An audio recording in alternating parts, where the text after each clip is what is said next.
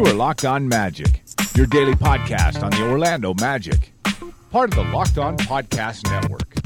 Your team every day. And you're indeed locked on magic today is May 21st, 2018. My name is Phil Rossman-Reich. I'm the expert and site editor over at OrlandoMagicDaily.com. You can, of course, follow me on Twitter at PhilipRR underscore OMD. Another blowout in the NBA playoffs, it's every game, it seems, in these conference finals have been a blowout, but the Golden State Warriors cruising on to a 2 1 series lead. You can, of course, get the complete recap of that game over on Locked On Warriors as well as Locked On Rockets. Get ready for the Celtics and the Cavaliers game four after the Cavaliers got by Boston in a blowout win uh, in game three on Saturday. You can check that out on Locked On Cavs and Locked On Celtics, just like you can check out a great daily podcast on every NBA team over on the Locked On Podcast Network. Just check that out on iTunes. Just search for Locked On and your favorite team. Some teams are still playing, so obviously you got to go figure that out and watch them. But we are getting set for the NBA draft, and today's episode is going to be focusing in on one of the big debates among Magic fans as we begin this draft process. I, I am going to let everyone know that after Memorial Day, we will be doing more formal, more in depth reviews of each candidate, of each potential prospect that could be joining the Magic very, very soon. Uh, so you'll get plenty of uh, stuff going on with the draft prospects. We're going to talk plenty of draft over the next month. We are actually one month away from the NBA draft, so about 30, 31 days. It's May 21st. The draft is June 21st. I don't know what the math is, but we are one month away from the NBA draft. So it, even though it feels like it's a long way away, that there's a lot of work still to do, the Magic are going to have prospects in town. No, you're probably not going to hear about them. We, as we're seeing with this coaching search, the Magic like to do things in secret. We're not gonna we're not gonna know anything until someone leaks it, and, and it's not gonna be leaked probably from the Magic's end. Um, but we'll see exactly which direction the Magic go uh, as as we get a better sense or better idea of who they're looking at and what they want to do. So lots to get to over the next month, and of course we'll have it here on Locked On Magic.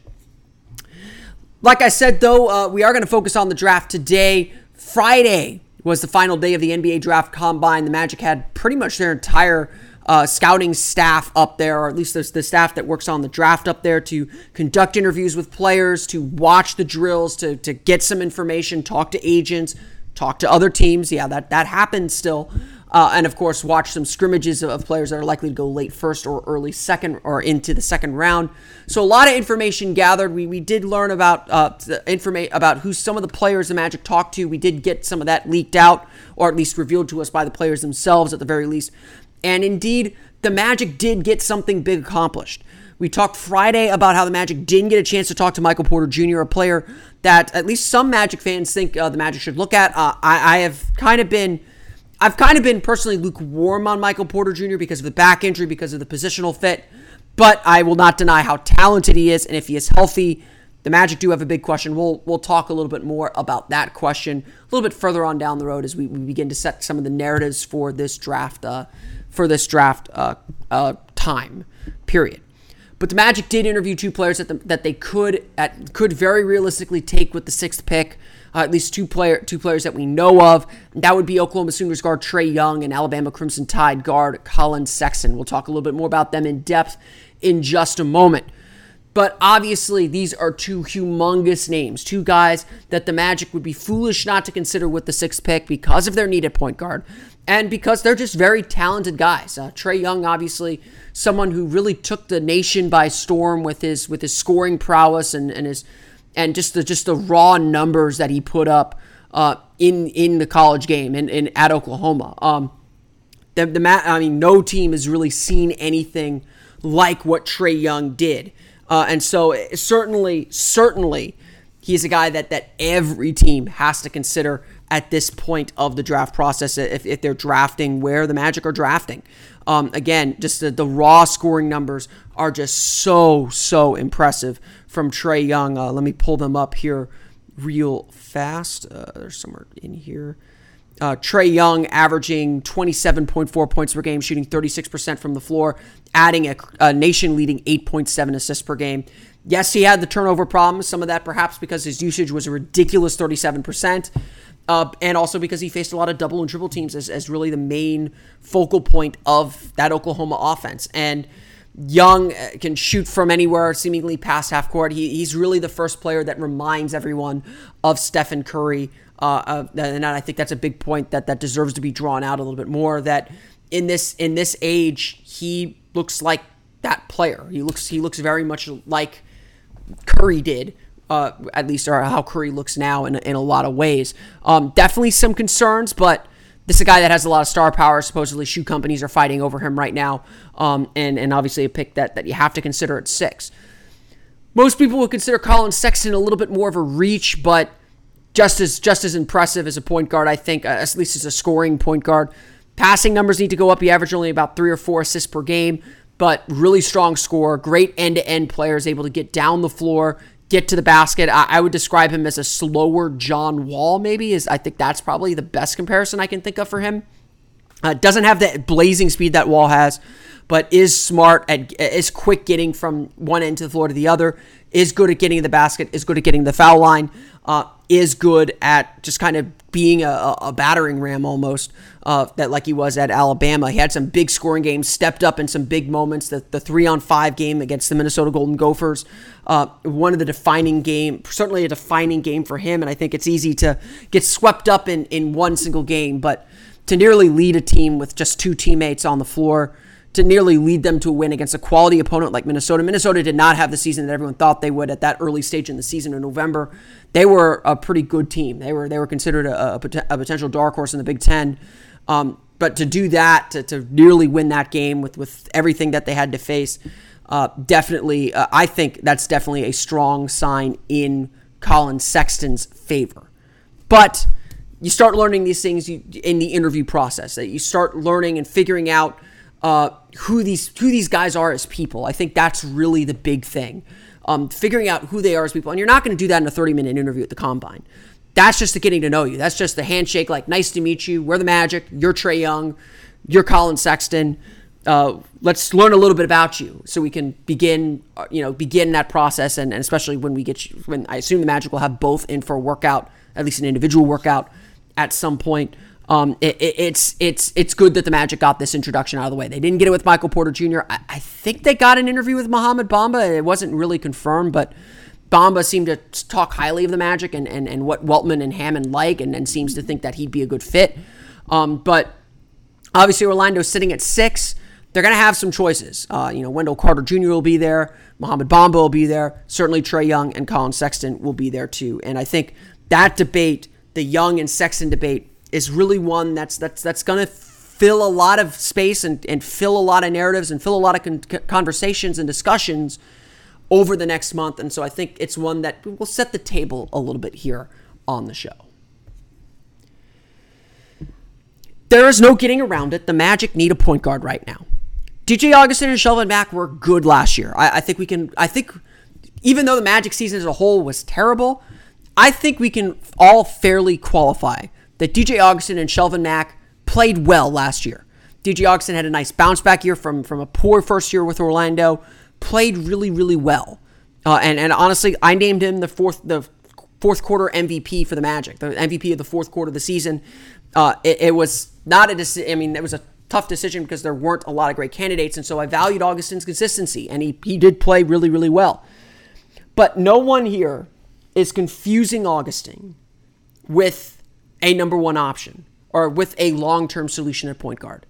His defense is still not great. Uh, he's never been consistent as, as a player. He'll have one good game, one good year, then a bad year, then a good year, then a bad year. That's not sustainable for anyone. The Magic certainly don't want that to be kind of their identity or to be what they get from the position. Orlando needs more. Orlando needs consistency. Orlando needs someone that they can build around and build with. And unfortunately, that's not really going to come from DJ Augustin. God love him. I hope that I, I would like to see him coming off the bench again next year. I think that's really the preferred, perfect role for him, uh, and, and he plays it well.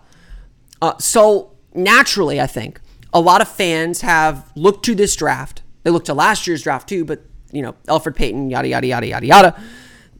The match. I think a lot of Magic fans have looked to this draft to say this is the draft we get our point guard. And there's one sitting there at six that checks a lot of boxes for what this team needs, both kind of on the court and off the court in a lot of ways. I would say hold your horses. Don't go so fast. This is really a team that needs a lot of things. They, they, they're not going to fix all their problems in one summer. I would still argue, and we'll have this debate, I'm sure, and I'm sure I'll have this discussion. They need to pick the best player available.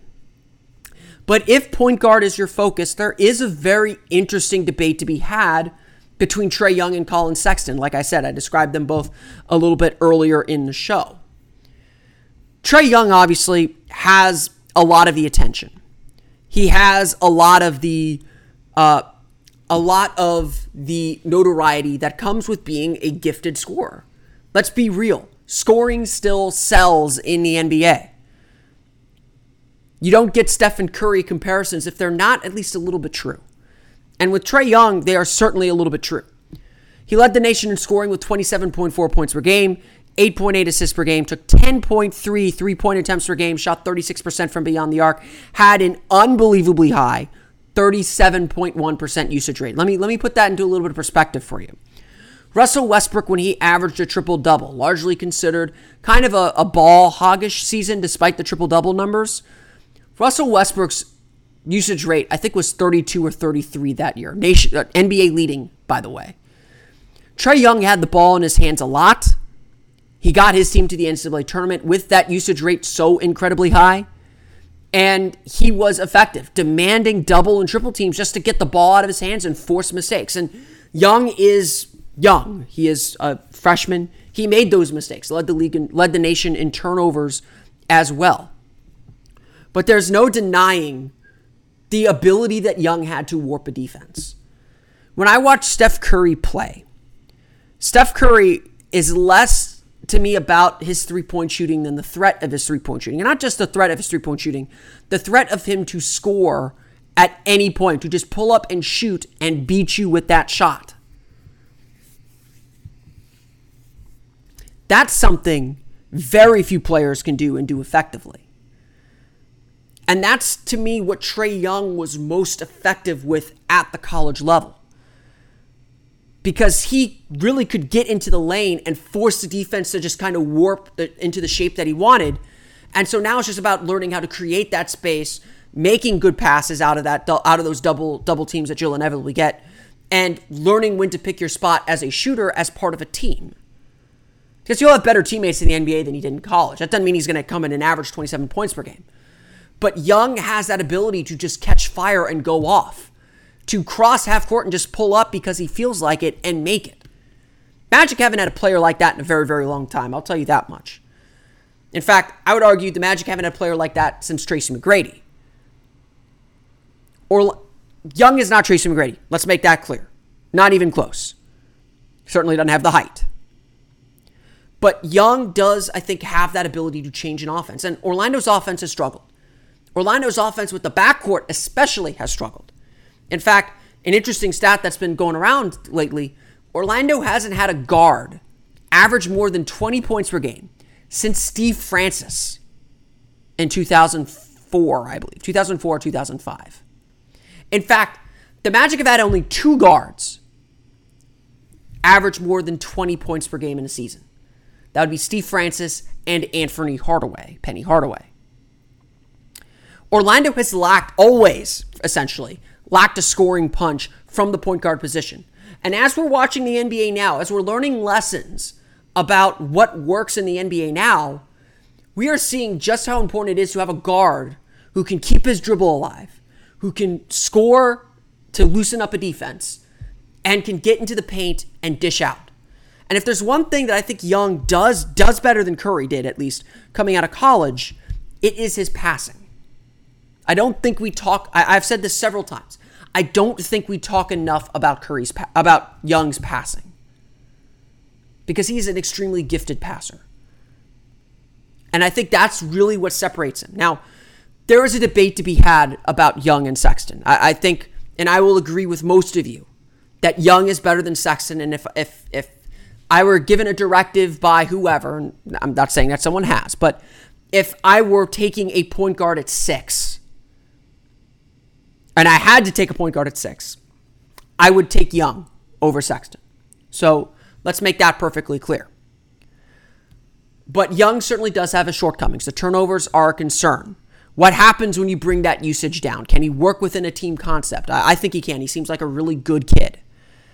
And then I think, as important, is what will he give you defensively? Can he make improvements defensively? And that is a huge question because he is small and he's not a good defender and he'll need good defenders around him.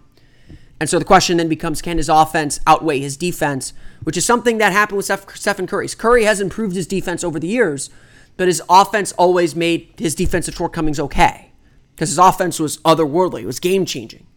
And that's a lot of pressure to put on Young. So you either believe in that or you don't. And I think a lot of Magic fans kind of say, well, certainly Young puts up the numbers, would get people excited. I think people would come to see Young. I think we would I think if, if the Magic drafted Trae Young tomorrow, Trae Young would have the most popular jersey on the Magic. I'm sorry, Aaron Gordon. I'm sorry, Jonathan Isaac.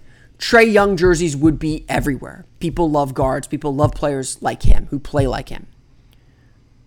And I don't think that should be overlooked entirely because I think he'll produce. Question is, can he produce at a high enough level for a team? And, and that's that's a whole nother question that we can get into. Collin Sexton, on the other hand, seems like he's the exact opposite of Trae Young, where Trae Young sometimes struggles to finish at the rim over over athletic bigs, over over bigger players, and that's certainly a concern with him as well. Where he struggled with turnovers, where he was just this dyna- where he's just this dynamic shooter. Collin Sexton is more of the traditional point guard and a narrative that's been coming around with Magic fans and and one that is both I think fair but also very unfair. Collin Sexton plays more like Elfrid Payton did. Guy who could get to the basket, get get into the lane, finish over over bigger defenders, finish over uh, finish with over contact, but someone who's not a particularly good shooter, someone who's not going to line up and shoot the ball uh, at at a really high rate. That's not his game. Like I said, I view Sexton as a slower John Wall, which again, who isn't slower than John Wall? But he plays much that same style. And and Wall's not a great shooter either. He's developed into an improved three-point shooter. And he still seems to make it work. Sexton is not a bad defender. I, I would characterize him as having really good defensive potential. He's got to improve his passing. He's nowhere near the passer that Elfrid Payton was even in college. But the offensive concerns to me aren't as deep. I look at Sexton and I see a guy who, yes, needs to continue improving as a three point shooter. A guy who, you know, made only 33.6% from beyond the arc. He's got to improve that part of his game because that is so important to the team. Where, you know, Young warps defenses with a shooting, that will be valuable even if it takes Young some time to kind of get up to NBA speed. Sexton is just going to go. He's just going to go, go, go, go, go. But I think that Sexton has room for improvement. And I, and I, and we'll talk maybe we'll talk more about this when I when I do something on Sexton and Payton. Payton shot just 60.9% from the foul line his final year in college. That's not very good. Payton was never a good three-point shooter. We saw teams foul Payton intentionally in the NBA. Sexton shot 77.8% from the foul line. One of the big indicators of the potential for shooting improvement is free throw shooting. 77.8% is good. It's not great. But it does suggest that Sexton can continue to improve his three point shot. And I think it is important to note in the SEC and NCAA tournament, so three games, three or four games actually, Sexton averaged 24.2 points per game and shot 47.8% from beyond the arc. So this kid can get hot from beyond the arc. Now, obviously, that's the college line, not the NBA line. But I think Sexton has a, a, a knack for scoring too, in a different way than Young, obviously. Young is more kind of modern Steph Curry style point guards, and, and Young would actually say Steve Nash is his favorite player and the guy that he wants to model himself after, and there's a little bit of that in there. But Sexton is more. Sexton can also get score just by kind of assaulting the rim, and if he can pick up some passing, if he can gain some of that passing identity, that passing knack, that bodes well for his future too. Now, like I said, I would take Young over Sexton every day. I, I, I, I, I think what, what makes Sexton interesting more than anything else is his competitiveness. That three on five game shouldn't outweigh everything, but it weighs very heavily, I would say. It's a sign of his competitiveness, of a, of a of desire not to lose. And we saw him pick that up in the NCAA tournament, in the SEC tournament. He rose to the challenge and put in his best games of the year. He went from a guy that was in the conversation to be a top five pick to out with a with a swoon in January, with a dip in January, and then back into some of these late, you know, late single digit conversations, you know, at six two that we're having now before the draft. But I still think Young is the better point guard. If the Magic do want to go point guard in this draft, Trae Young is the direction I would go. The size concerns me, the turnovers concern me, the finishing at the rim concern me. But I think he can pick up on a lot of things. And I think A, his passing and his shooting are potential game changers for this team. They can they can really help turn things around and really help build up the way that that that a way build up an offense give you a true scoring threat from the perimeter something this magic team has missed for so long. And yes create more space for evan fournier for aaron gordon for jonathan isaac if he develops a three-point shot i'm not saying Trae young is the pick today I, am going to reserve that right to, to, to make that prediction for a little while but among these point guards, I do like Trae Young a lot. I think I think he can do a lot of really good things. And so that's the direction that I, I would look to for now. I want to thank everyone again for listening to today's episode of Locked On Magic. You, of course, find us on Twitter at Locked On Magic, as well as like us on Facebook at Locked On Magic. You can subscribe to the podcast on iTunes, Stitcher, TuneIn, all the fun places you download podcasts to your podcast-enabled listening device. Um, you can, of course, uh, Follow me on Twitter at PhilipRR underscore OMD. Don't forget to check out the other great podcasts on the Locked On Podcast Network. We are, of course, in the conference finals, so check out Locked On Warriors, Locked On Rockets, Locked On Cavs, and Locked On Celtics. All four do a great job covering their teams. If you're looking to get in depth on the conference finals, that is the place to go. You can find them on iTunes. And of course, check out Locked On NBA for a more general national approach to the games. Monday, Josh Lloyd from Locked On Fantasy Basketball hosts does a great job breaking things down from the fantasy perspective. But of course, lots going on as well. The daily fantasy going on right now, but lots going on too, uh, and uh, and and plenty to get excited about there. For the latest on the Orlando Magic, of course, check out OrlandoMagicDaily.com and follow us on Twitter at OMagicDaily. We're still waiting on a coach, but coming up on OrlandoMagicDaily.com today, I'll have a little story on Trae Young, like we talked about today, and who he thinks he should he should be compared to and who he models his game after. I think I said who during the podcast. There'll be a quiz afterward. That's going to do it for me today. I want to thank you all again for listening. For Orlando Magic Daily and Locked On Magic, this has been Philip Rossman-Reich. I'll see you all again next time for another episode of Locked On Magic. You are Locked On Magic, your daily Orlando Magic podcast, part of the Locked On Podcast Network your team every day.